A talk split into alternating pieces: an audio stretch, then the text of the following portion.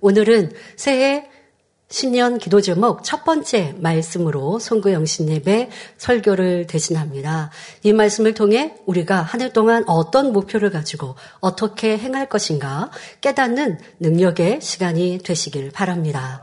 사랑하는 성도 여러분, 출애굽의 영도자 모세는 하나님의 권능으로 애굽의 열재앙을 내리고 홍해를 갈라 육지같이 건너는 등 크고 놀라운 역사를 무수히 베풀었습니다.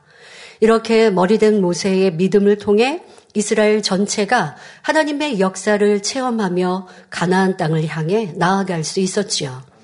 그러나 하나님께서는 출애굽 이후로는 모세 개인의 믿음과 순종을 원하신 것이 아니라 이스라엘 민족 전체의 믿음과 순종을 요구하셨습니다. 즉 가나안 땅에 들어가려면 이스라엘 백성들의 믿음과 순종이 필요했다는 것입니다. 그래서 오랜 세월 그들을 광야에서 연단하셨고 출애굽 2세대가 믿음으로 순종하게 되었을 때 가나안 땅의 축복을 허락하셨던 것을 볼 수 있습니다. 이스라엘 민족 전체의 신앙이 하나님 보시기에 합당한 수준이 되었을 때 비로소 약속의 땅 가나안을 정복해 들어갈 수가 있었습니다. 하나님께서는 모세의 뒤를 이어 이스라엘의 지도자로서 모세의 가장 가까이에서 보고 배우며 순종한 여호수아를 선택하셨습니다. 여호수아 1장 6절부터 8절을 보면 하나님께서는 여호수아에게 강하고 담대하라 명하시며 나의 종 모세가 내게 명한 율법을 다 지켜 행하고 좌로나 우로나 치우치지 말라. 그래야하면 어디로 가든지 형통하리니 이 율법책을 내 입에서 떠나지 말게 하며 주야로 그것을 묵상하여 그 가운데서 기록한 대로 다 지켜 행하라. 그리하면 내 길이 평탄하게 될 것이라 내가 형통하리라 말씀하십니다.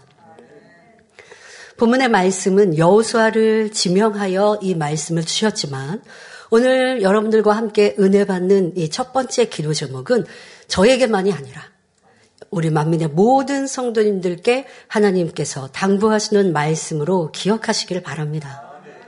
꼭 앞서 인도하는 저뿐만 아니라 여러분 모두가 저로부터 시작하여 만민의 모든 성도님들이 아버지 하나님께서 이렇게 당부하신 대로 강하고 담대히 나아가며 아버지 하나님의 말씀 가운데 승리해 나아가면 주신 약속의 말씀은 다 우리의 것이 되어지며 축복은 여러분 것이 되는 것입니다. 자, 여호수에게 주신 이 말씀은 다시 설명하면 하나님의 말씀을 떠나지 않고 온전히 순종해 나갈 때 모세 선지자에게 약속한 축복, 곧 가나안 땅을 취할 수 있다는 말씀입니다. 사랑하는 성도님들, 그런데 가나안 땅의 약속과 이 축복의 말씀은 모세에게 처음 주신 것이 아니죠. 바로 아브라함 선지자 때부터 주셨습니다. 바로 너의 후손들이 너로부터 난 그 후손들이 이 축복의 땅에 들어가리라 미리 말씀하여 주셨고 그리고 시간이 흘러 출애굽 또이 백성들이 가나안 땅의 축복을 바라보며 행하였습니다. 그런데 결국 출애굽 1세대가 아니라 그 2세대가 축복의 땅의 주인공이 될 수 있었는데요. 그러면서 아버지 하나님은 여호수아와 백성들에게 전에 선진들에게 주었던 축복의 말씀이 사라졌던 것이 아니다. 그것은 유효하다. 너희에게 주는 축복이다. 그런데 그 축복이 온전히 임하기 위해서는 아버지 하나님의 약속의 말씀 또한 모세에게 주신 당부하신 이 율법의 모든 말씀 그 말씀을 지켜 행하면 바로 너희가 그 언약의 주인공이 된다라고 말씀하고 계신 것입니다. 이 재단에 주신 축복의 말씀들 대부분이 이루어 왔죠. 그런데 이제 우리가 이루어야 될 것이 있고 또 여러분들이 취해야 할 것이 있습니다. 어, 이제 그 축복은 사라진 것이다. 라고 여러분들이 힘 잃어버리고 주저앉아 계신 적이 있습니까? 그것은 우리의 육신의 생각이죠. 아버지 하나님의 약속은 변함이 없으시고 그 약속을 이루기 위한 우리가 어떻게 믿고 행하느냐에 따라 실상으로 따느냐, 그렇지 않느냐, 차이는 우리에게 있다는 것입니다. 여호수아는 아버지 하나님께서 주신 이 약속의 말씀을 굳게 믿고 순종합니다. 또한 모든 백성들까지도 가나안 땅에 대한 하나님의 약속을 이루기 위해 한 마음 한 뜻으로 똘똘 뭉쳤지요. 그리하여 출애굽 2세대는 여호수아와 함께 가나안 땅을 정복하기 위한 전쟁을 치릅니다. 자, 사실 이 축복의 말씀의 주인공은 출애굽 1세대와 같았습니다. 출애굽 1세대가 이제 약속의 땅을 향해 출애굽하였고 행군하고 있었는데 그런데 그 부모 세대는 누리지 못하였습니다. 그런데 그 부모의 세대의 연단을 함께 목도하며 왜 아버지 하나님의 약속이 실상으로 나타나지 않았는가를 철저히 느꼈던 출애굽 2세대는 연단을 통해 준비하였고 준비하여 이제 아멘으로 순종합니다. 자, 우리는 가나안 땅의 축복이 40년의 광야 연단이 마치고 나서 임한 것으로 알고 있지만 그렇지 않습니다. 40년의 광야 연단이 마치고 나서 이제 가나안 땅을 취해 들어가는 그 시간 바로 출애굽 2세대가 가나안 땅을 취하기 위하여 믿음과 순종으로 전쟁을 치러 나갔다는 것입니다. 그것이 수년의 전쟁사가 있었던 것이죠. 그래서 여호수아 서에 기록되어 있고 적과 꿀이 흐르는 땅의 설교에 그 말씀을 전해드린 것입니다. 바로 우리 이 시간과 비슷하지 않습니까? 자, 여러분, 이제 우리가 그렇게 이루어 드려야 할 것입니다. 자, 이 일은 여호수아의 믿음으로 이루는 것이 아니라 이제 출애굽 미세대가 가나안의 전쟁과 가나안 땅을 온전히 취하는 것은 여호수아의 개인의 믿음으로 이루는 것이 아닙니다. 각 지파의 믿음, 곧 백성들의 믿음으로 취해야 했습니다. 이는 우리 교회도 마찬가지입니다. 아직 일꾼들이나 성도들의 믿음이 연약할 때는 불순종이 있다 해도 목자의 믿음과 순종을 통해 하나님의 섭리가 이루어져 왔습니다. 그러나 궁극적으로 마지막 때의 섭리를 완성하시기 위해 하나님께서 본 재단에 원하시는 것은 저와 여러분 모두의 믿음과 순종입니다. 더더욱 우리의 목표는 새 예루살렘입니다. 천국 처소는 성도 개인의 믿음으로 취해 들어가는 것이지 교회가 크게 하나님께 영광 돌리고 많은 영혼이 모였다고 모든 성도들에게 더 좋은 천국을 그냥 주시는 것이 아닙니다. 그 안에 있는 성도들의 개개인의 마음의 할례, 아버지 기뻐하시는 믿음으로 성장할 때에 더 좋은 천국이 각자에게 임하는 것이죠. 그래서 교회적인 축복의 연단을 통해 성도 각자의 마음을 연단하고 계신 것입니다. 모세 선지자와 함께 할 때는 홍해도 가르고 마라의 쓴물이 단물로 변하는 기적을 체험하며 기뻐하고 충만했는데 가나안 전쟁을 치를 때는 힘들어요, 못하겠어요 한다면 가나안의 주인공이 될 수 없지요. 이제는 우리 모두가 출애굽 2세대와 같은 믿음과 순종으로 적과 꿀이 흐르는 가나안을 정복할 수 있어야겠습니다. 그러므로 새해에는 말씀에 온전히 순종하여 강하고 담대한 믿음으로 세상을 넉넉히 이기고 가장 아름다운 천국 새 예루살렘 성을 향해 힘차게 행군하는 만민의 모든 성도님들이 되시길 기원합니다. 사랑하는 성도 여러분, 세상에서는 힘이 세고 싸움을 잘하거나 다른 사람과 맞서 자기 주장을 관철시키는 사람에 대해 강하고 담대하다고 말하기도 합니다. 그러나 아무리 힘이 있고 용감한 사람이라 해도 육적인 강함과 담대함에는 한계가 있습니다. 더더욱 영적인 것과는 큰 차이가 있고요. 자기 능력으로 감당할 수 있는 상황에서는 용감하게 맞선다 해도 자신이 감당하기 어려운 상대나 고난, 죽음과 같은 상황에서는 두려움에 굴복하게 되지요. 반면 육으로는 힘이 없고 연약한 사람이라도 영적으로 강하고 담대하면 죽음도 두려워하지 않습니다. 예를 들어 로마 시대 순교의 현장에서 어린아이나 연약한 노인, 여자들조차 담대히 주를 시인하고 기꺼이 순교를 맞이할 수 있었던 것은 영적인 강함과 담대함이 있었기 때문입니다. 주를 믿는다라고 하면 잡혀가서 감옥에 갇히기도 하고 매를 맞기도 하고 십자가 처형, 화형으로 죽음을 당하기도 합니다. 그러나 그것을 두려워하여 신앙을 저버린 것이 아니라 상관이 없었던 거예요. 영적인 믿음이 있었고 천국 소망이 있었고 죽으셨다가 다시 부활하신 부활의 소망이 있었기 까닭에 그러한 두려움은 떠나갔던 것입니다. 그러니 담대함으로 순교의 자리도 기쁨으로 할렐루야로 임할 수 있었던 것이죠. 이처럼 영적인 강함과 담대함을 소유한 사람은 원수마귀 사단과 맞서게 될 때도 두려움 없이 대적하여 승리합니다. 또 필요한 것이 있을 때는 하나님 앞에 담대하게 구하여 응답받지요. 여러분, 나 신속히 응답받고 싶어요. 치료받고 싶어요. 구하는 대로 하나님께서 그래, 내가 여기 있다. 라고 주시면 참 좋겠어요. 라고 생각되십니까? 그렇게 2023년 새해에 기도 제목 삼으셨습니까? 그러면 오늘 말씀과 같이 하나님 앞에 담대하게 서면 됩니다.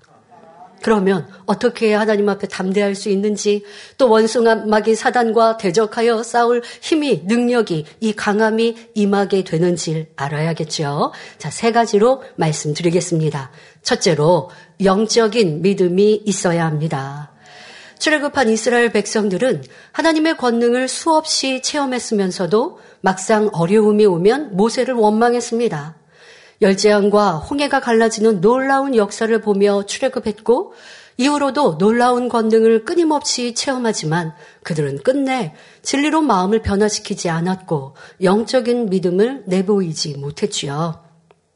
여러분, 영적인 믿음이 있는가 없는가는 시험과 연단의 때에 확인 가능합니다. 모두가 평안할 때는요, 다 믿음이 있어 보여요. 성경 충만할 때는 다 열심히 달려가는 것 같죠. 그러나 진짜인가 가짜인가 참인가 거짓인가 이 확인은 바로 연단과 시험이 올 때에 알 수 있습니다. 그럼 시험과 연단이 올 때 크게 어떠한 모습으로 차이가 납니까? 이 출애굽 1세대처럼 내 생각이 안 맞고 형편이 어렵고 힘들고 하면 불평하고 원망하면 영적인 믿음이 없는 거예요. 그러나 힘들고 어려워도 아버지 하나님을 바라보며 기뻐하고 감사하고 아버지의 뜻을 묵묵히 기다리며 기도하는 사람은 바로 영적인 믿음을 가진 것이지요. 자, 이렇게 여러분들 안에 영적인 믿음으로 달려가고 있는지 우리에게 주어진 연단의 때에 그전에는 난 분명 충만했고 목자, 목자 계실 때는 열심히 충성해서 내 모든 것도 다 바칠 것처럼 살았습니다. 그런데 연단이 오니 입술에 많은 악이 나옵니다. 마음도 내 영혼도 힘듭니다. 강하고 담대한 게 아니고 지쳐버립니다. 아버지 하나님께서 이전해 주셨던 재단해 주셨던 약속의 말씀들이 다 온데간데 없이 사라집니다. 천국의 구분 더 좋은 천국을 침노하는 이와 같은 소망도 없습니다. 자, 영적인 믿음이 부족했던 것이요. 시험의 때에 그 영적인 믿음마저도 잃어버린 것이지요. 2022년을 마무리하며 그런 모습들을 열심히 회개하셨을 텐데요. 이제 2023년도에는 영적인 믿음으로 달려가십시오. 그 영적인 믿음은 여러분들의 선택 여하에 달려 있습니다. 힘들고 어려우니 여전히 현실을 보고 불평하고 원망하고 시시비비한다면 영적인 믿음이 주어지지 않죠. 그러나 하나님의 역사, 여러분 우리 가운데 눈 너무나 많이 보여주셨던 그 하나님의 역사 한두 가지만 기억해서 잊지 마십시오. 그러면 여러분들 안에 영적인 믿음 놓치지 않을 거고요. 도리어 시험에 연단할 때에 그렇게 이제까지 보았던 체험했던 목자의 권능 그 한두 가지만으로도 한두 가지라는 거 너무 무수히 많지만 그 중에 여러분들이 기억할 만한 한두 가지만으로도 그래 하나님은 이렇게 살아계시잖아. 목자를 통해 이렇게 보장해 주셨잖아. 그 하나님이 죽으셨나? 그 하나님이 지금 아니 계시나? 그러면 전에는 그냥 우연의 일치였나? 아니잖아. 그럴 수 없잖아. 그러면 현실이 어려워도 아버지 하나님을 바라보는 것이요. 그것이 영적인 믿음의 성장이 되는 지름길입니다. 자, 이렇게 여러분들의 입술과 마음과 생각을 다스리셔서 연단을 때는 도리어 우리의 영혼이 잘 되는 지름길임을 기억하시고 영적인 믿음으로 더 돈독하게 되어주시고 힘차게 달려가시기를 바랍니다. 자, 그런데 이런 영적인 믿음을 내보이지 못하고 끝까지 믿음을 갖지 못한 출애굽 1세대는 하나님께서 주신 축복의 땅을 눈앞에 두고도 분명히 저 앞에 있어요. 그런데도 열매로 얻어내지 못했고 다시 광야로 되돌아가서 40년씩이나 유리하는 삶을 살아야 했습니다. 여러분 우리가 잘 알고 있는 어, 가나안 땅의 정탐 정탐은 두 차례가 있었죠. 첫 번째는 출애굽해서 몇 년 되지 않은 초반에 초반에 열두 정탐꾼이 정탐하였고 그런데 10명의 정탐꾼, 이 정탐꾼은 각 지파를 대표하는 이들이었기 때문에 그리고 이 열 정탐꾼이 부정적인 말을 하니 백성들이 다 같이 동요했잖아요. 그래서 모세의 돌로 치려고 하는 백성들의 모습. 그러니 가나안 땅을 앞에 놓고 다시 광야로 되돌아가서 약 40년의 연단을 채우고 그리고 그 2세대가 다시 가나안 땅을 향해 가면서 두, 이 두 정탐꾼을 보내는 그래서 기생 라합의 집에서 쉼을 얻는 보호를 받는 이것이 두 번째의 정탐이죠. 자, 얼마나 안타깝습니까? 1세대 이제 눈앞에 가나안 땅을 두고 취하지 못하였습니다. 아버지는요, 정확히 우리의 마음과 생각을 보십니다. 성령 충만하여 같이 춤추고 노래하고 하나님께 영광 돌리고 아버지는 위대하셔서 모든 것을 하십니다. 즐거워해도 그때 하나님은 그래 너 믿음 크다 하시는 것이 아니라 그렇게 체험하였으니 이제 힘들고 어려울 때 시련할 때 그 믿음을 내보여라. 그것이 너의 것이다. 라고 우리에게 시험하시는데 그런 시험의 때에 여러분들은 어떻게 승리해 오셨는가 점검해 보시면서 왜 나는 응답받고 치료받고 축복받지 못하였는가 아니면 응답받고 치료받고 축복받았다면 아 이렇게 잘 가르쳐 주신 목자의 말씀으로 하나님의 권능으로 영적인 믿음이 내가 이렇게 성장했구나 돌아보시면 좋겠습니다. 자 모세 선지자는 출애굽 1세대를 진리로 이끌어가고 인도에 갑니다. 그러나 백성들과는 전혀 다르죠. 백성들은 불평하고 원망하고 하나님의 역사를 보면 즐거워했다가 내 눈에 내 생각에 맞지 않으면 이내 그 믿음을 저버렸지만 결코 모세 선지자는 그리하지 않으셨습니다. 모세 선지자는 어떤 어려운 일을 만나든지 오직 믿음으로 하나님 앞에 간구했지요. 애굽에서 이스라엘 민족을 이끌어내신 하나님께서 모든 상황을 알고 계실 뿐 아니라 능치 못할 일이 없으심을 마음 중심에서 믿었기 때문입니다. 또한 가나안 땅을 정탐한 12사람 중 10명은 앞서 말씀드린 12 정탐꾼이 첫 번째 정탐했죠. 그때 10명의 정탐꾼은 그 땅을 정복할 수 없다고 부정적인 보고를 했습니다. 그러나 여호수아와 갈렙은 하나님께서 함께 하시면 능히 정복할 수 있다고 고백합니다. 이것이 바로 육적인 믿음과 영적인 믿음의 차이입니다. 여러 차례 이 열두 정탐꾼의 상황을 설명했습니다만은 똑같은 땅을 똑같은 시간에 보았어요. 그런데 그 고백, 보고의 차이는 천지 차이였다는 거예요. 그리고 열 정탐꾼의 악한 보고는 백성들을 다 혼동케 하고 같이 불평하고 원망하여 축복의 땅에 들어가지 못하도록 이끌었다는 것이죠. 그 책임이 얼마나 큽니까? 그러나 똑같은 땅을 본 여호수와 갈렙은 오직 여호와 하나님을 믿는 이 영적인 믿음으로 이 세대를 이끌고 출애 이 가나안 땅에 들어갈 수 있었지요. 이렇게 모세와 여호수와 갈렙과 같이 전지 전능하신 하나님을 믿고 의지하는 사람들은 현실을 보지 않고 믿음으로 바라보며 나아갑니다. 이러한 모습이 현실적인 사람의 육신의 생각을 가진 사람의 생각으로는 벼랑에서 몸을 내던지는 것처럼 무모하게 보일 수도 있습니다. 그러나 영적인 믿음을 가진 사람에게는 전적으로 하나님을 의뢰하는 행함이지요. 하나님께서 권능의 손을 펴서 자신을 받아주실 것을 의심 없이 믿기 때문에 그처럼 행할 수 있는 것입니다. 영적인 믿음과 육적인 믿음의 차이는 그리해요. 육적인 믿음은 아버지 하나님께서 명하시는 순종이 필요할 때 자꾸 좌우를 앞을 바라보죠. 어, 여기 낭떠러진데 여기서 떨어지면 죽는데 이렇게 계산하고 생각하고 현실을 말합니다. 그러나 믿음, 영적인 믿음이 있는 사람은 낭떠러지 절벽에서 뛰어내리라 하셔도 그냥 뛰어내리는 거예요. 하나님의 능력의 팔을 믿기 때문에. 바로 이삭을 번제로 드렸던 아브라함과 같지 않습니까? 독자 이삭을 지금 묻고 팔다리를 묶고 번제물로 드립니다. 아브라함은 칼을 들어서 아들의 배를 가르고 번제로 불로 태워 하나님께 드립니다. 드리려고 지금 행하고 있는 거예요. 어떤 마음으로요? 하나님은 죽은 자 가운데 살리실. 내 아들이 죽어도 살리시면 되는 하나님. 이런 위대한 하나님, 놀라운 하나님을 온전히 믿어드리니 그 아들을 팔로, 이 끈으로 묶고 그리고 칼을 빼들더라는 것입니다. 이러한 믿음은 진실 자체이기에 어둠의 세력을 물리치는 힘이 있으며 불가능한 일도 가능케 합니다. 그런데 많은 크리스천들이 믿음의 역사를 바라기는 해요. 하나님 믿습니다. 하나님의 위대하심을 믿습니다. 그러니 사람으로 할 수 없는 이런 어려움들, 제가 당한 이 괴로움들 해결해 주세요. 라고 믿음으로 구한다고 구하지만 그거는 자기의 그냥 생각인 것 뿐이고 영적인 믿음은 아니라는 거예요. 그러니 응답받지 못하는 것이죠. 영적인 믿음은 아브라함과 같은 것이요 여호수아 갈렙과 같이 모세와 같이 현실을 보지 않는 위대한 하나님을 바라보는 것입니다. 그런데 사랑하는 성도님들 이런 영적인 믿음은 특별한 사람에게만 주어지는 혜택이 아니라 누구든지 오직 전지 전능하신 하나님을 믿고 의지할 때 담대할 수 있으며 하나님의 능력을 힘입어 강해질 수 있는 것입니다. 사무엘상 17장 31절 이하에 보면 소년 다윗은 아비의 양을 지킬 때에 사자나 곰이 와서 새끼 양들을 움켜가면 내가 생명을 걸고 따라가서 양들을 구하고 그들과 싸워 승리하였다 담대히 말합니다.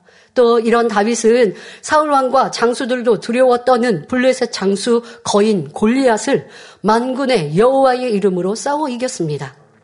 자 이렇게 승리를 이끌기 전에 이스라엘 백성들은 어찌했습니까? 골리압 앞에 장수라 해도 군대라 해도 이스라엘의 군대는 두려워하고 도망할 지경이었습니다.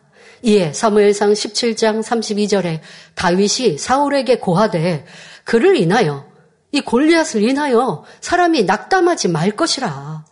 여러분 현실에 이렇게 낙담하는 거 믿음 아니라고요. 낙심하는 것, 그래서 힘을 잃고 충만함을 잃고 주저앉아 있는 것, 기도할 힘이 없어요. 충성할 힘이 없어요. 이런 낙심하고 낙담하는 거 영적인 믿음이 아니요. 하나님께서 역사하실 수가 없는 거예요. 제가 힘없으니까 하나님 도와주셔야 돼요가 아니에요. 아버지 하나님의 도우심을 받으려면 일어나야 되고 강하고 담대해져야 되고 그런 힘이 없어요가 아니에요. 없을 때 일어나고 없을 때 부르짖고 손을 들 수 없을 때 손을 들 때 그렇게 행할 때 아버지가 힘 주시는 거예요. 그런데 맨날 안 돼요. 어려워요. 힘들어요. 이게 영적인 믿음이 아니니 자 이런 말은요 누가 좋아해요? 원수 마귀 사단이 좋아해요. 그래 잘한다 잘한다. 안 돼 안 돼. 못해. 힘들어. 핍박도 있잖아. 어려움도 있잖아.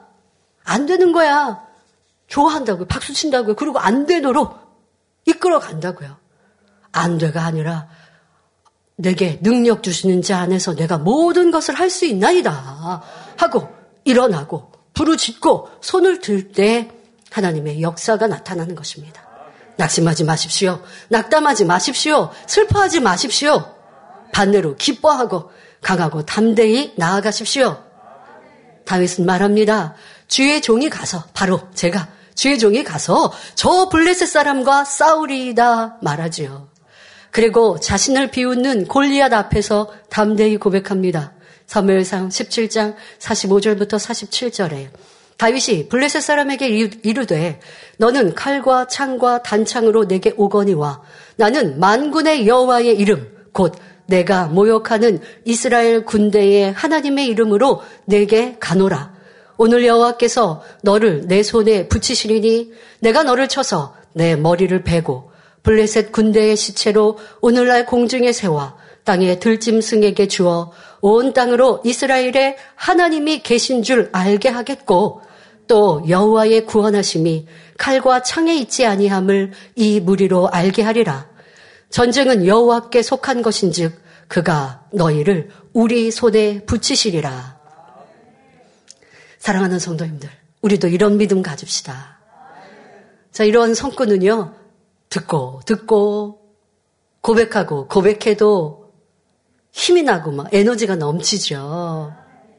여호수아와 갈렙의 가나안 땅 정탐을 고백한 것 이런 고백들 여러분들이 힘들 때 어려울 때 더 생각하시고 더 입으로 고백하세요. 그리고 육신의 생각을 깨뜨려 가십시오. 자, 이렇게 다윗이 가는 곳곳마다 승리할 수 있었던 것은 전지 전능하신 하나님을 온전히 믿는 믿음, 그 하나님이 자신과 함께 하신다는 믿음이 있었기 때문입니다. 하나님께서는 이러한 다윗을 왕으로 세우시고 이스라엘을 다스리게 하셨으며 큰 축복으로 함께 하셨습니다. 엘리야 선지자도 전능하신 하나님을 의지하는 믿음이 있었기에 갈멜산에서 단신으로 우상의 선지자 850인과 담대히 대결합니다. 너희가 믿는 신, 또 내가 믿는 창조주 하나님, 여호와 하나님, 누가 불을 내리시는지 우리 대결해 보자. 라고 담대히 제안을 하지요. 오직 아버지 하나님을 믿는 이 영적인 믿음으로 그리 할수 있었던 것입니다. 그런데 문제는요, 그때의 배경과 상황은 자, 왕으로부터 시작하여 백성에 이르기까지 여호와 하나님을 두려워하지 않고 우상을 숭배하는 나라가 돼 버렸어요. 그러니 지금 이 누, 어느 신이 불을 내리는지 대결하자라고 백성들까지 나와서 보게 하는 이 상황에 엘리야가 간구해도 불의 응답이 임하지 않는다면 엘리야는 거기에서 죽임을 당하고 매장당할 수밖에 없죠. 그런데 그런 두려움이 없는 거예요. 오직 여호와 하나님을 믿으니 저들이 신이라는 것은 신이 아니요 사람이 만든 목석이요 오직 여호와 하나님만이 참 신이심을 온전히 믿었기에 이와 같이 강하고 담대히 행할 수 있었다는 것입니다. 자, 이런 믿음 앞에 하나님께서 어떻게 하실까요? 다이자님께서 하시는 말씀이 있죠? 하나님은 믿음 앞에 꼼짝 못 하신다. 그러니 큰 승리, 대승리를 거두었던 것입니다. 그래서 우상의 선지자들은 그 자리에서 죽이고 많은 그 백성, 이스라엘 백성들에게 하나님만이 참신이라. 하나님께로 돌아오라 말할 수 있었던 것이지요. 이처럼 영적인 강함과 담대함은 바로 믿음에서 나옵니다. 전지전능하신 하나님을 중심에서 믿기에 하나님을 의지하는 가운데 영적인 담대함이 나오는 것입니다. 영적인 담대함이 임했다는 것은 하나님께서 나와 함께 하신다는 믿음이 있어 진리 안에서 두려움이 없는 것이니 하나님께서 그 믿음을 기뻐하시고 원수마귀를 물리쳐 주셔서 응답이 임하는 것입니다. 우리 앞에 놓인 어떤 큰 일이라도 해결할 수 없는 막막한 문제라도 하나님을 믿고 의지함으로 내 생각을 동원하지 않으면 다윗이나 엘리야 같은 영적인 담대함이 와서 승리할 수 있습니다. 2023년 새해에는 영적인 믿음을 키우셔서 강하고 담대히 신앙 안에서나 육의 삶에서 오직 승리만 있는 성도님들이 되시길 기원합니다. 우리가 영적으로 강하고 담대해지려면 둘째로 성결되어야 합니다. 우리가 싸워 이길 대상은 원수마귀 사단 어둠입니다. 하나님의 자녀가 믿음을 키워갈 때, 천국을 향해 달려갈 때 방해하고 넘어지게 하는 것이 바로 어둠의 주관자이지요. 에베소서 6장 12절에 우리의 씨름은 혈과 육에 대한 것이 아니요 정사와 권세와 이 어두움의 세상 주관자들과 하늘에 있는 악의 영들에게 대함이라 하셨습니다. 그러니 우리는 원수마귀를 대적할 강한 힘과 담대함이 필요합니다. 그런데 그 힘은 바로 성결입니다. 영계에서는 죄가 없는 것이 힘이므로 죄악을 온전히 버림으로 마음의 성결을 이룬 사람은 원수마귀를 두려워하지 않고 담대히 맞서 승리할 수 있습니다. 혹자는 사람으로서는 죄를 다 버릴 수 없고 성결될 수 없다고 주장합니다. 그러나 성결은 이룰 수 있는 것이며 반드시 이루어야 하는 하나님의 명령이기도 합니다. 하나님께서는 레위기 19장 2절에 너희는 거룩하라 나 여호와 너희 하나님이 거룩함이니라 말씀하셨고 예수님께서도 마태복음 5장 48절에 하늘에 계신 너희 아버지의 온전하심과 같이 너희도 온전하라 말씀하셨습니다. 그러므로 우리는 이 말씀에 순종하여 성결을 위해 힘써야 합니다. 하나님께서 인간을 경작하시는 목적은 하나님 형상을 닮은 거룩한 자녀를 얻는 데 있습니다. 예수 그리스도께서 죄인들을 대속하신 목적 또한 구원받은 성도를 얻는 것만이 아니라 온 영을 이룬 성도들을 얻는 데 있습니다. 하나님께서는 첫사람 아담에게 천하 만물을 지배하고 다스리는 권세를 주셨습니다. 그런데 아담이 사단에게 미혹되어 하나님께 불순종함으로 이 권세가 원수마귀 사단에게 넘어가고 말았습니다. 그러나 원수마귀 사단은 하나님의 자녀가 된 사람들에게는 자기들의 권세를 주장할 수 없습니다. 예수님이 이 땅에 오셔서 십자가에 달려 죽으시고 사흘 만에 사망 권세를 깨뜨리어 부활하여 우리를 마귀의 권세로부터 건져 주셨기 때문입니다. 예수님을 구세주로 영접한 사람은 원수 마귀의 권세에서 벗어나 하나님의 자녀된 권세를 받습니다. 그러니 이때부터는 원수 마귀 사단이 주관하는 어둠의 세상과 짝하여 살지 말고 빛에 속한 하나님 말씀대로 살아야 합니다. 여러분 우리가 주님을 영접하여 원수마귀 사단이 나를 주장하지 못하는 전에는 원수마귀 사단의 어둠의 자식이었어요. 그런데 이제 주님을 영접하면 빛의 자녀로 하나님께로 주님께로 귀속되었단 말이에요. 자 그런데 주님을 믿고 하나님의 아들 딸이라고 하면서도 계속 어둠의 일을 행하면 이 어둠에 속할까요? 빛에 속할까요? 어둠에 속할 수밖에 없어요. 원수마귀 사단이 저는 주님을 믿으니까 내가 어떻게 할 수가 없다 하는 게 아니에요. 내가 어둠의 일을 주님을 믿는다고 하면서도 생각으로 입술로는 주님 믿어요. 라고 말하면서 행함으로 삶으로는 어둠의 일을 짝한다면 원수마귀 사단이 계속 자기의 것이라고 주장해요. 그러니까 내 몸을 가지고 오른쪽으로는 쉽게 말하면 오른쪽으로는 주님이 나를 이끌어 갔었는데 또 왼쪽 반대쪽으로는 원수마귀 사단이 나를 계속 주장한단 말이에요. 그럼 내가 어떻게 되겠습니까? 여러분들이 어둠 가운데 거하면 하나님의 아들, 딸의 권세를 누릴 수 없는 것이요. 하나님께서도 너는 내 것이다 하실 수가 없는 것이 영계의 법칙이라는 것입니다. 그러니까 그렇게 원수마귀 사단은 주님을 믿는 이들, 하나님을 믿는 이들, 그래서 하나님께 속한 이들, 그런 이들을 계속 빼앗기 위해서 어찌하든 진리 안에 살지 못하도록 회방하는 것이에요. 그러니까 우리가 그렇게 원수마귀 사단과 싸워가는 것이 인간 경작인 거예요.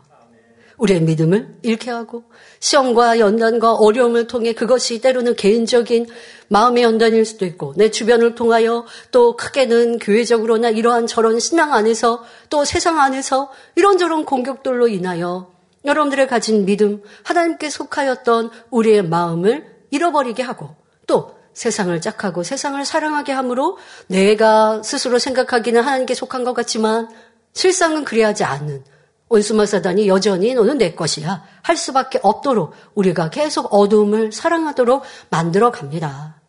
기도하지 못하도록 이런저런 방해 요인을 만드는가 하면 의심을 가져다 주기도 하고 하나님의 뜻보다 세상의 풍조를 쫓아 살아가도록 원수 마귀 사단은 미혹하지요. 이러한 어둠의 방해를 물리치려면 세상 사랑하는 마음을 버리고 성결을 향해 매진해야 합니다. 아, 주님 믿었으니까, 나 하나님의 아들, 딸 되었으니까 하고 그냥 그 믿는 믿음만 가지고만 있으면 여러분 구원에 이르는 게 아니라고요.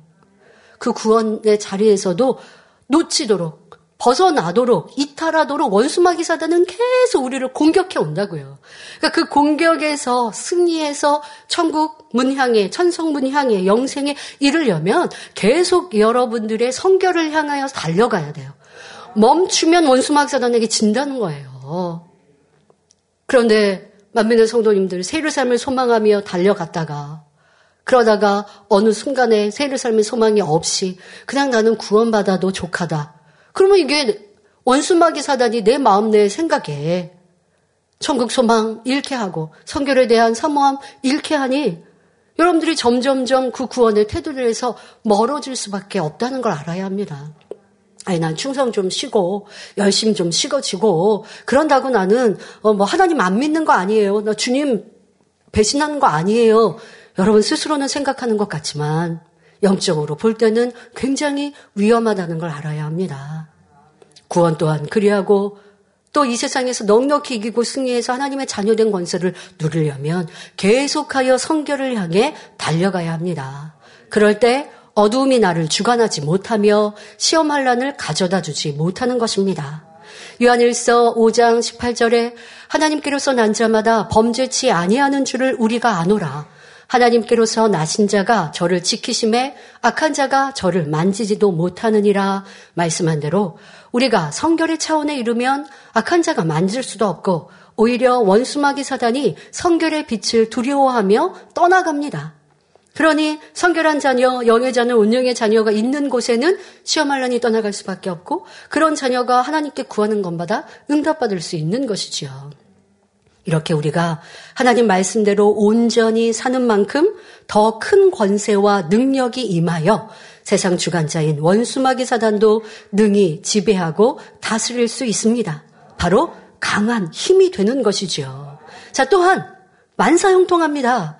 본문 여호수아 1장 7절 8절에 하나님께서는 여호수아에게 모든 율법을 지켜 행할 것을 명하시며 그리할 때 어디로 가든지 형통하며 길이 평탄하게 될 것임을 알려주십니다. 우리가 하나님의 말씀을 온전히 지켜 행함으로 마음의 성결을 이루기만 하면 원수마귀 사단이 방해하지 못하며 언제 어디서나 하나님의 보호하심 속에서 형통함을 누릴 수 있다는 의미입니다. 뿐만 아니라 성결된 자녀들은 하나님 앞에 담대하니 무엇이든지 구하는 것에 응답받습니다. 요한일서 3장 21절 22절에 사랑하는 자들아 만일 우리 마음이 우리를 책망할 것이 없으면 하나님 앞에서 담대함을 얻고 무엇이든지 구하는 바를 그에게 받나니 이는 우리가 그의 계명들을 지키고 그 앞에서 기뻐하시는 것을 행함이라 말씀한 대로입니다. 자, 여러분 우리가 강하고 담대하다는 것 자, 무엇보다 아버지 하나님 앞에 담대한 자녀가 되기를 기도하고 노력하십시오. 지금 온수마귀 사단 앞에 강하고 담대하자, 세상에 강하고 담대한 자가 되자 말씀드렸는데, 여러분, 지금 이 요한일서 말씀처럼 하나님 앞에 담대한 자가 되어야 돼요. 그럼 하나님 앞에 담대하다고 그래서 무례하다라는 게 아니죠. 여러분, 하나님 앞에 부끄러우면 어떻게 됩니까? 구할 수도 없는 것이고 성령 충만하지도 못하는 것이고 아버지께서 예를 들어 어, 하늘에 무지개가 떴어요. 그래서 만민의 성도들이 함께 모여서 야 무지개 떴다 하고 기뻐하고 즐거워해요. 그런데 내가 하나님 앞에 담대하지 못하니까 하나님께서 나를 위해 저렇게 띄워주셨어 생각하지도 못해요. 하나님의 응답과 사랑하심이 내게 임하여도 아예 하나님이 나를 위해서 그러신 건 아닐 거야. 내 옆에 사람 때문에 이런 은혜의 자리를 주셨나 봐. 이게 얼마나 안타까운 신앙입니까? 많은 사람들 중에 하나님이 나를 사랑하셔서 이렇게 좋은 날씨를 주셨고, 이렇게 형통케 해주셨고, 이렇게 축복해 주셨어. 이런 행복을 주셨어. 이런 은혜가 넘치게 해주셨어. 세상에 줄수 없는 이 희락이 내 마음에 넘치는데 이건 아버지 하나님이 내게 주셨어. 이렇게 담대히 아버지 하나님과 사랑의 관계를 느껴야죠. 아버지 하나님은 나를 사랑하는 은혜를 주셨는데 나는 아버지 앞에 담대하지 못하니까 아버지 저 아버지가 저 저를 위해 주신 거 아니죠? 이러고 있으면 되겠냐고요. 그럼 왜 담대하지 못할까요? 죄악 가운데 어둠 가운데 거하니까 담대하지 못한 거죠. 빛 가운데, 진리 가운데 하나님 말씀대로 순종해 가면 아버지, 빛이신 아버지 앞에 담대한 거예요. 담대하니 아버지 앞에 어, 마음껏 구할 수 있죠. 어리광도 부릴 수 있죠. 기쁨에 찬양도 올려드릴 수 있죠. 어린 다윗과 같이 어린아이 같이 춤출 수 있죠. 이게 담대한 거예요. 이런 우리가 되어지시기를 부탁드립니다. 자, 그런데 특별히 우리 성도님들 중에 죄의 담을 쌓은 것도 없고 나름대로 열심히 신앙생활을 하는데도 마음이 답답하고 영적인 담대함이 없는 분들이 계십니까? 자, 그 이유는 무엇일까요? 이는 자신의 믿음의 분량에 비해 마음의 할례가 너무 더디기 때문입니다. 우리가 알고 있는 사망에 이르는 죄, 아유, 그 지울 수 없어요. 또 육체의 일 행하지 않아요. 그래서 나는 최소한의 신앙생활도 하고 있고 단열철야도 하고 있고 사명도 감당하고 있는데 마음 안에 희열, 이 담대함이 능력이 임하지 않아요. 자, 그것은 여러분들의 신앙에 신앙, 을 흘러가는 신앙의 연조도 있을 것이고 세월이 흐른 만큼 그만큼 믿음도 성장해야 돼요. 그러니까 지금은 믿음에 걸맞는 마음의 할례라고 설명했지만, 아, 그러면 나는 20년 동안 신앙생활 했는데도 믿음의 1단계, 2단계니까, 그럼 2단계에 맞는 행함만 하면 돼. 그 말이 아니죠. 20년 신앙생활 했으면 이미 영으로 들어갔어야죠. 근데 그렇지 못한다면 이것이 아버지 앞에 담대할 수 없는 이유인 거고 민망하고 죄송한 거잖아요. 그러니까 여러분들의 신앙의 연주, 그만큼의 믿음의 단계에 따라 나는 마음의 할례를 이루고 있는가, 직분에 따라 마음의 할례를 했는가, 사명에 걸맞는 성결의 사모함으로 노력했는가, 이것을 돌아보아야 하죠. 초신자 때나 믿음이 적을 때는 단지 열심히 교회에 나오고 이전에 행하던 육체의 일을 버려나가면 그것만으로도 성령의 충만함이 주어지고 담대하게 기도할 수 있습니다. 그러나 믿음의 분량이 커질수록 외적인 행함으로 만족할 것이 아니라 본격적으로 마음의 할례를 해 나가야 합니다. 그런데 여기서 성장이 늦어지고 멈춰버렸는데도 잘 깨닫지 못하는 경우가 있습니다. 세월은 흐르고 있고 내 마음의 할례는 멈췄어요. 그런데 내가 잘못 이 신앙에 문제가 있다라는 걸 몰라요. 그래서 우리가 응답과 축복의 하나님 대입의 말씀을 들으실 때 근본의 문제에 대해서 두 가지로 지금 말씀해 주셨죠. 사망에 이르는 육체 일과 같이 이런 큰 죄도 있지만 두 번째는 하나님을 첫째로 사랑하지 못한 모습 속에 죄의 담이 되었다. 그러니까 바로 마음의 할례를 하지 않아서 여러분들이 죄의 담이 되고 그래서 기도의 응답을 치료와 축복을 받지 못하는 것도 깨달으셔야 합니다. 왜, 왜 나는 마음의 할례가 더딘데 이것이 잘못되었다 생각하지 않고 있을까요? 짜, 짜증과 혈기를 바라지는 않고 있는 거예요. 짜증을 내고 혈기를 냈던 건 세상에 있었을 때. 또 믿음의 1단계, 2단계 이제 교회 막 초신자 때는 그리 했는데 그거는 이제 육체 일들은 버렸거든요. 그런데 그리고 나서 계속하여 마음에 있는 육신의 일도 버려야 되는데 그렇지 않고 이제 짜증과 혈기를 겉으로 표현하지 않을 뿐 눌러 참고 있습니다. 자, 그런 자신. 또 말과 행동이 교만하지는 않지만 속으로는 섬김받기 원하는 마음이 있습니다. 또 그렇지 않으면 서운한 마음이 있어요. 이렇게 마음, 마음 안에 있는 그 변화, 이거를 주시하고 깨달아서 버려가는 게 성결인데 그걸 하지 않는 거예요. 겉모양만 체크하고 있는 거예요. 불법을 행하거나 속이는 일은 없지만 정당하지 않은 유익을 얻기 원하는 탐심이 마음 깊이 자리 잡고 있는 경우도 있습니다.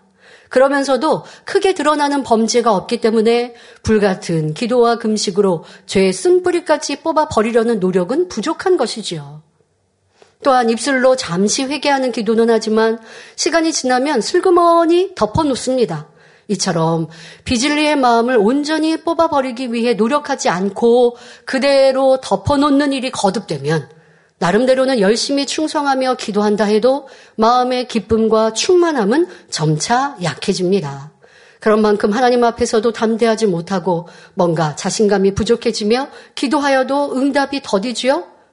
따라서 신앙이 멈춰 있는 것이 아니라 죄를 피 흘리기까지 싸워버림으로 성결한 마음을 이룰 때 성령의 충만함이 떠나지 않으며 영적으로 강하고 담대할 수 있는 것입니다. 그렇다고 해서 우리가 성결을 온전히 이루기 전까지는 강하고 담대할 수 없다는 말씀은 아닙니다. 아직 온전한 성결을 이루지 못했어도 성결을 향해 힘써 나갈 때 하나님께서 은혜를 주시며 진리로 변화된 만큼 담대함과 더불어 위로부터 능력이 임합니다. 그러므로 여호수아 1장 8절에 이 율법책을 내 입에서 떠나지 말게 하며 주야로 그것을 묵상하여 그 가운데 기록한 대로 다 지켜 행하라 하신 말씀대로 2023년 새해에는 하나님의 말씀을 열심히 듣고 읽으며 암송하시기 바랍니다.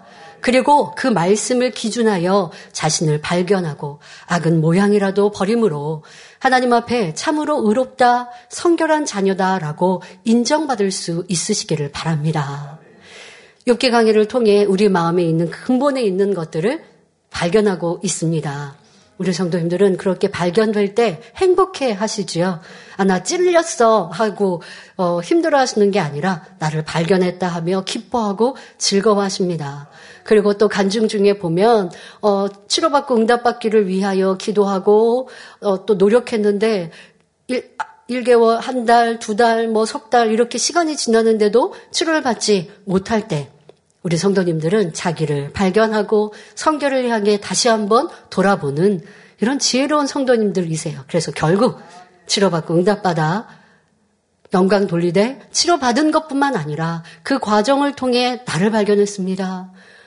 성결되지 않고 묻어두었던 내 악한 마음들을 찾아냈습니다. 그래서 버릴 수 있었습니다라는 더 큰 감사를 하는 것을 볼 수가 있습니다.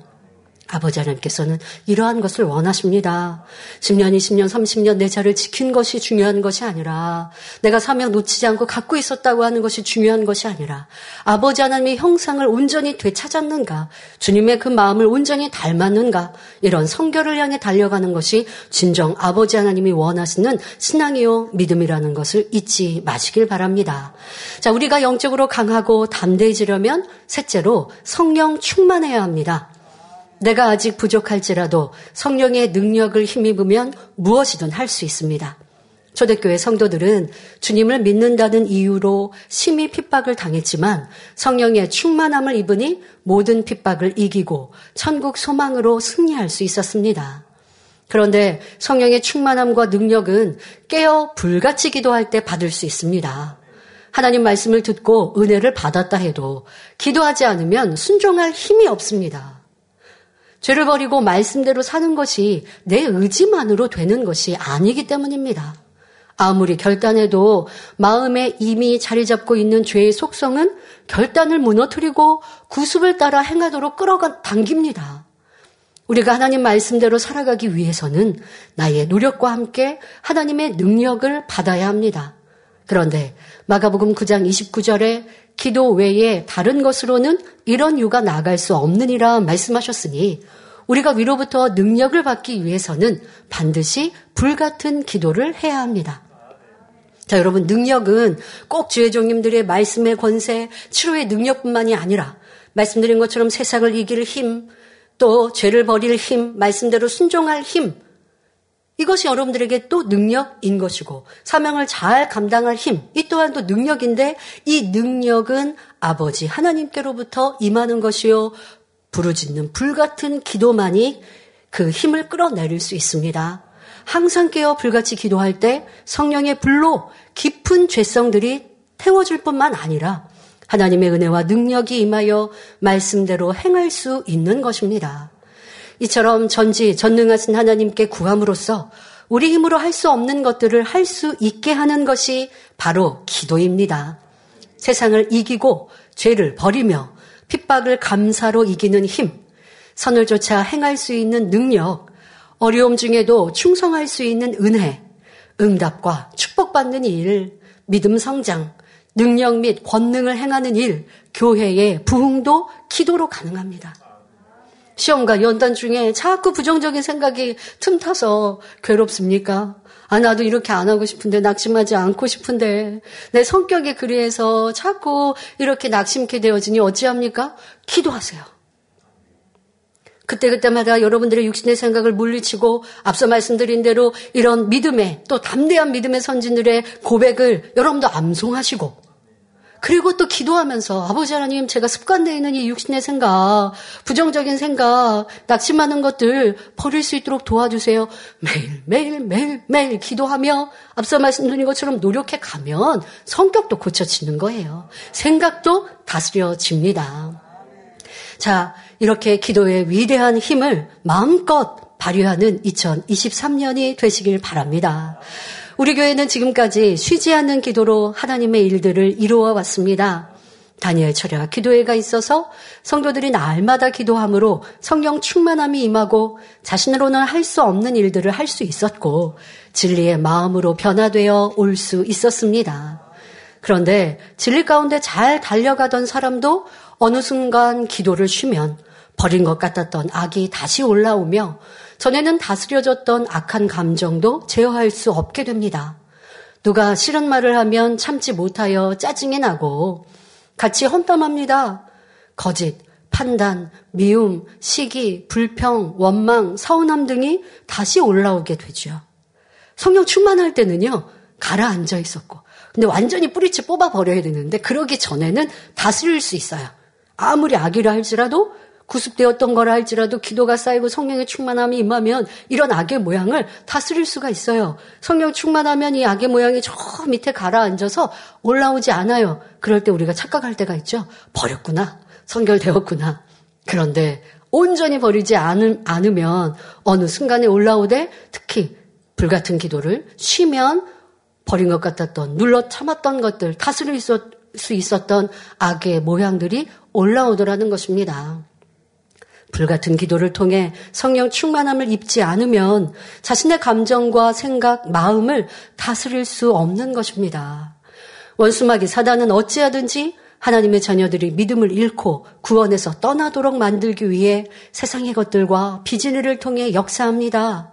또 이성을 사랑하는 마음, 물질에 대한 욕심, 교만, 서운함 등 아직 버리지 못한 비진리의 속성이 있는 것을 알아 공격함으로 믿음을 잃게 하고 충만함과 열심과 충성이 식어지게 만듭니다. 여러분, 연단의 때에 내 가장 취약한 것이 드러나는 거예요. 원수마귀 사단은 나를 그걸로 공격한다고요. 그러니까 그거는 결국 내 안에 있었던 악의 모양이에요. 그게 드러났을 때 아, 내 안에 있었구나라는 걸 찾아서 이제 쉬지 않고 버려가며 그큰 뿌리 뿌리채 뽑아내면 나머지 잔뿌리도 쉽게 뽑히는 거니까.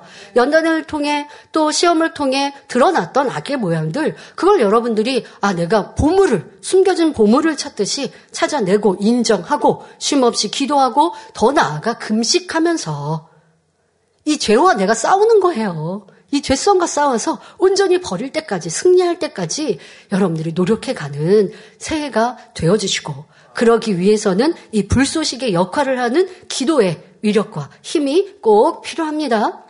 원수마귀 사단의 공격에서 이기려면 반드시 불같은 기도로 성령 충만함을 입어야 한다는 것입니다. 마태복음 25장을 보면 신랑을 기다리던 열 처녀 중 미련한 다섯 처녀는 기름을 준비하지 않아서 혼인잔치에 들어가지 못했습니다. 기름은 영적으로 기도, 성령 충만함과 능력을 의미합니다. 신랑 대신 주님의 재림이 가까운 오늘날, 우리가 주님의 신부로서 그 자격을 갖추려면 기름 준비하고 깨어 있어야 합니다. 기름이 있어야 등에 불을 밝힐 수 있습니다.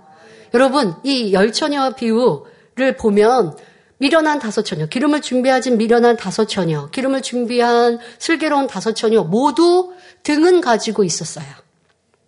그런데 미련한 다섯 처녀는 기름을 준비하지 않았기에 신랑이 올 때 맞으러 갈 수 없었고 혼인 자리 잔치에 들어갈 수 없었던 거예요. 우리가 주님을 영접해서 등은 가진 것 같아요. 하나님의 아들 딸이라 라고 하는 등은 가진 것 같아요. 그런데 불같은 기도를 이루지 못하여 마음의 할례를 하지 않으면 기름은 준비하지 않았기에 이 세상에서도 이길 수 없는 것이요. 주님 오실 때에 그 구원의 축복의 자리에 들어갈 수 없다는 것입니다. 자, 등에 불을 밝힐 수 있는 불 같은 기도 잊지 마십시오. 그리하여 성령의 충만함을 힘입어 영원의 빛을 밝힐 수 있는 것입니다. 성령을 받아 하나님의 자녀가 되었어도 기도하지 않으면 충만함이 떨어지기 마련입니다. 그러면 점차 세상과 타협하게 되고 죄악 가운데 살다가 결국에는 구원에 이룰 수 없게 됩니다. 신랑 대신 주님께서 언제 다시 오실지 그날과 그 시는 아무도 알지 못합니다. 또한 기름 준비는 하루 이틀에 되는 것이 아니지요. 에베소서 6장 18절에 모든 기도와 간구로 하되 무시로 성령 안에서 기도하고 이를 위하여 깨어 구하기를 항상 힘쓰며 말씀하십니다. 이처럼 우리가 성령의 충만함을 지속하기 위해서는 무시로 성령 안에서 기도하되 불같이 기도해야 합니다.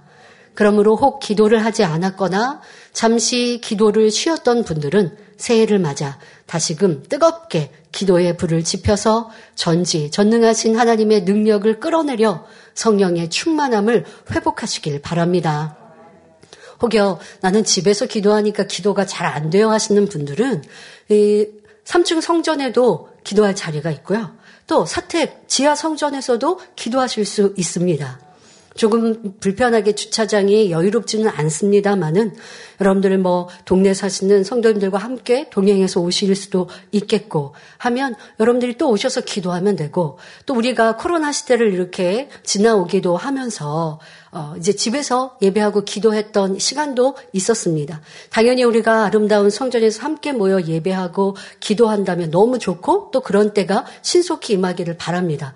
하지만 현재 상황 속에서 여러분들이 있는 곳에서 기도할 때에도 마음 중심을 다해 기도하면 성전에서 마음껏 목소리를 높이지 못해도 우리가 집에서요, 사람과 대화하듯이 이런 목소리로 기도하면 여러분들이 부르짖어 기도할 수 있습니다. 더 목에 내가 힘을 주고 뭐 악을 쓰듯이 이렇게 어, 하지 않아도 대화하듯이 목소리를 내어서 상대방이 들리도록 대화하잖아요. 가정에서도. 그렇게 여러분들이 배에 힘을 주고 조금 더 목소리에 힘을 내 마음, 내 자세에 힘을 주고 바른 자세로 기도한다면 중심을 다해 할 수 있고 여러분들 불같은 기도가 될 수 있습니다. 그러니 환경과 조건을 탓하지 마시고 주어진 환경에서 최선을 다해 마음으로 아버지 앞에 또 정성으로 기도하시길 바랍니다. 사실 해외 곳곳에서는 아직도 핍박이 있는 나라들이 있습니다. 함께 모여 예배하고 기도하는 것이 쉽지 않고 또 그로 인하여 핍박을 받는 어려움을 당하는 이런 나라들도 있습니다. 그런 분들은 때로는 숨어서 말 그대로 가정에서 홀로 이렇게 기도하고 예배해야 하는 경우들이 있죠. 뭐 그분들은 그 환경 속에서 그것만으로도 이렇게 인터넷으로 예배하고 기도할 수 있는 것만으로도 기뻐하고 감사하면서 최선을 다하시거든요. 그런데 우리 한국은 종교의 자유로 핍박 없잖아요. 그러니 여러분 가정에서 하지만 옆집이 있으니까 가장 좀 옆집과 떨어져 있는 그 공간에서 여러분들이 말씀드린 것처럼 성전에서는 마음껏 목청을 높여 기도할 수 있었지만 집에서는 그렇지 못한다 할지라도 소리를 내어 기도하시면 그것이 여러분들이 기, 아버지 받으시는 기도를 할 수 있고요. 근데 문제는 뭐냐? 기도한다고 하는데 잡념 속에 빠지는 거. 이게 이제 문제죠. 그건 여러분 목소리를 높이지 않아서의 문제가 아니에요. 여러분들의 잘못된 습관이에요. 기도하면 그런 분들은 성전에 나와 기도해도 잡념 속에 빠지죠. 그러니까 내가 지금 방금 뭐 기도했지? 알 수가 없어요. 기도 제목을 주셨어도 그걸로 기도하지 않고 내가 뭐 하고 뭘 말하고 있는지도 몰라요. 이거는 장소의 문제가 아닙니다. 여러분들의 마음과 정성과 간절함, 사모함의 문제이죠.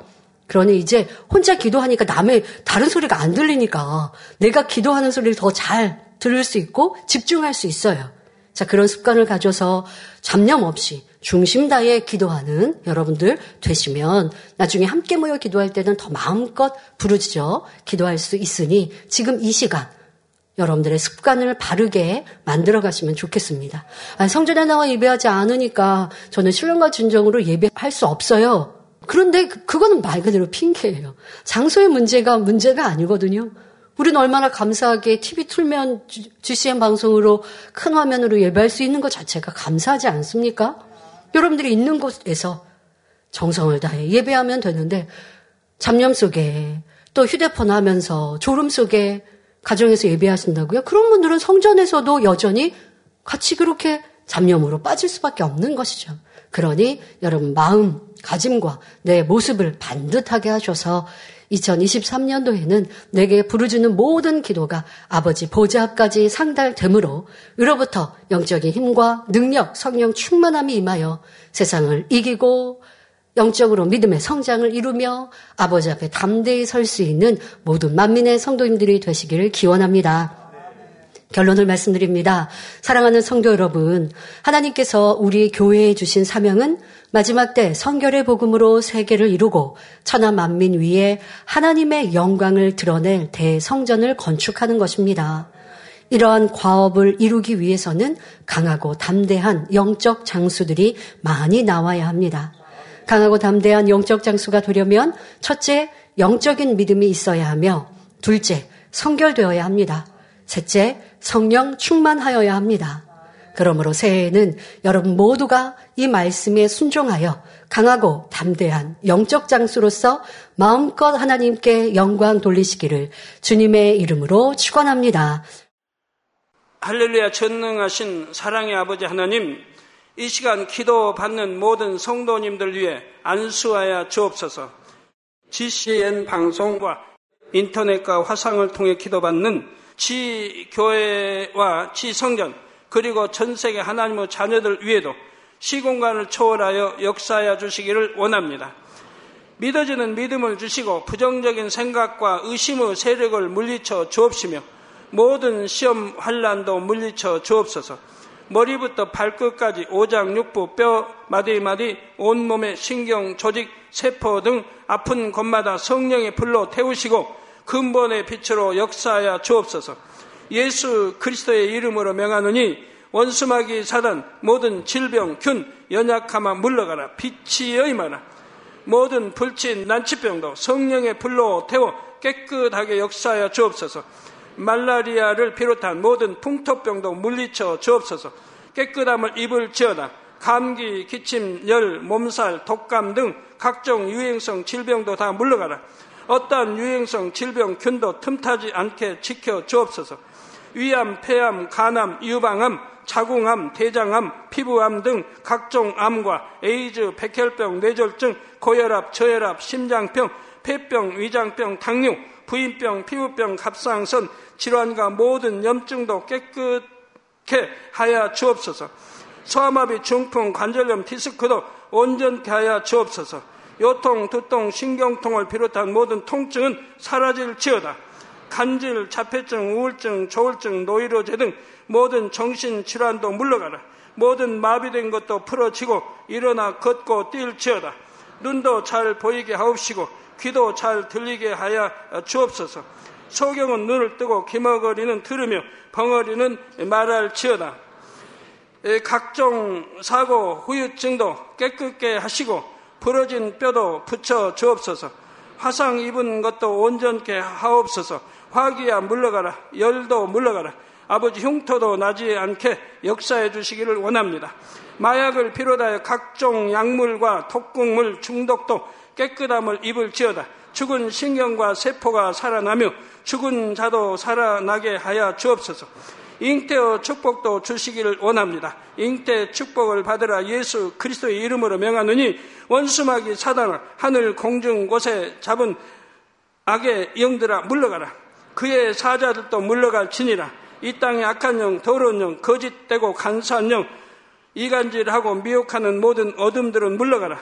모든 흉악의 결박을 풀고 어둠아 물러가라. 빛이 여 임하라. 아버지 하나님 부르짖어 기도할 수 있는 능력을 주시고 죄를 버리고 성결될 수 있는 능력을 주옵소서. 영혼이 잘됨 같이 범사에 잘되게 하시고 가정의 복음화도 이루어 주시기를 원합니다. 한 주간도 모든 사고와 재앙으로부터 지켜주시고 불통이 없는 형통한 삶을 살 수 있도록 축복해 주옵소서. 성령의 불담으로 천군 천사와 주님의 불꽃 같은 눈동자로 모든 하나님의 자녀들과 가정, 일터, 사업터를 지켜주시기를 원합니다. 학생들에게 지와 명철을 더하시고 공부도 할 수 있는 뜨거운 마음과 열정도 더하여 주옵소서. 마음과 생각을 세상에 빼앗기지 않도록 지키시고 하나님을 뜨겁게 사랑하는 학생들로 축복하여 주옵소서. 하나님의 자녀들이 먹으나 마시나 입으나 무엇을 하든지 하나님 앞에 영광 돌리는 삶이 되게 축복하여 주시기를 원합니다. 나는 하나님을 만났노라 체험했노라 응답 받았노라 축복 받았노라 간증하는 입술이 되게 역사하여 주옵소서. 아버지 하나님 감사합니다. 홀로 영광 받으옵소서. 우리 주 예수 그리스도의 이름으로 기도하옵나이다. 아멘.